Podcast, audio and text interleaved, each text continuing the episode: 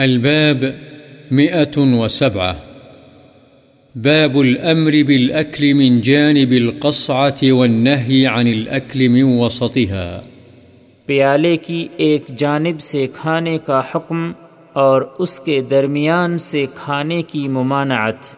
عن ابن عباس رضي الله عنهما عن النبي صلى الله عليه وسلم قال البركة تنزل وسط الطعام، فكلوا من حافتيه ولا تأكلوا من وسطه. رواه أبو داود والترمذي، وقال حديث حسن صحيح. حضرت ابن عباس رضی اللہ عنہما سے روایت ہے، نبی اکرم صلی اللہ علیہ وسلم نے فرمایا، برکت کھانے کے درمیان میں اترتی ہے، پس تم اس کے دونوں کناروں سے کھاؤ اور اس کے درمیان سے مت کھاؤ۔ اسے ابو داود اور ترمزی نے روایت کیا ہے اور کہا ہے، یہ حدیث حسن صحیح ہے۔ وعن عبد الله بن بسر رضي الله عنه قال، كان للنبي صلى الله عليه وسلم قصعة يقال لها الغراء. يحملها أربعة رجال. فلما أضحوا وسجدوا الضحى، أتي بتلك القصعة. يعني وقد ثرد فيها. فالتفوا عليها. فلما كثروا، جثى رسول الله صلى الله عليه وسلم.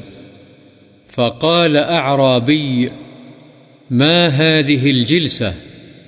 قال رسول الله صلى الله عليه وسلم إن الله جعلني عبدا كريما ولم يجعلني جبارا عنيدا ثم قال رسول الله صلى الله عليه وسلم كلوا من حواليها ودعوا ذروتها يبارك فيها رواه أبو داود بإسناد جيد.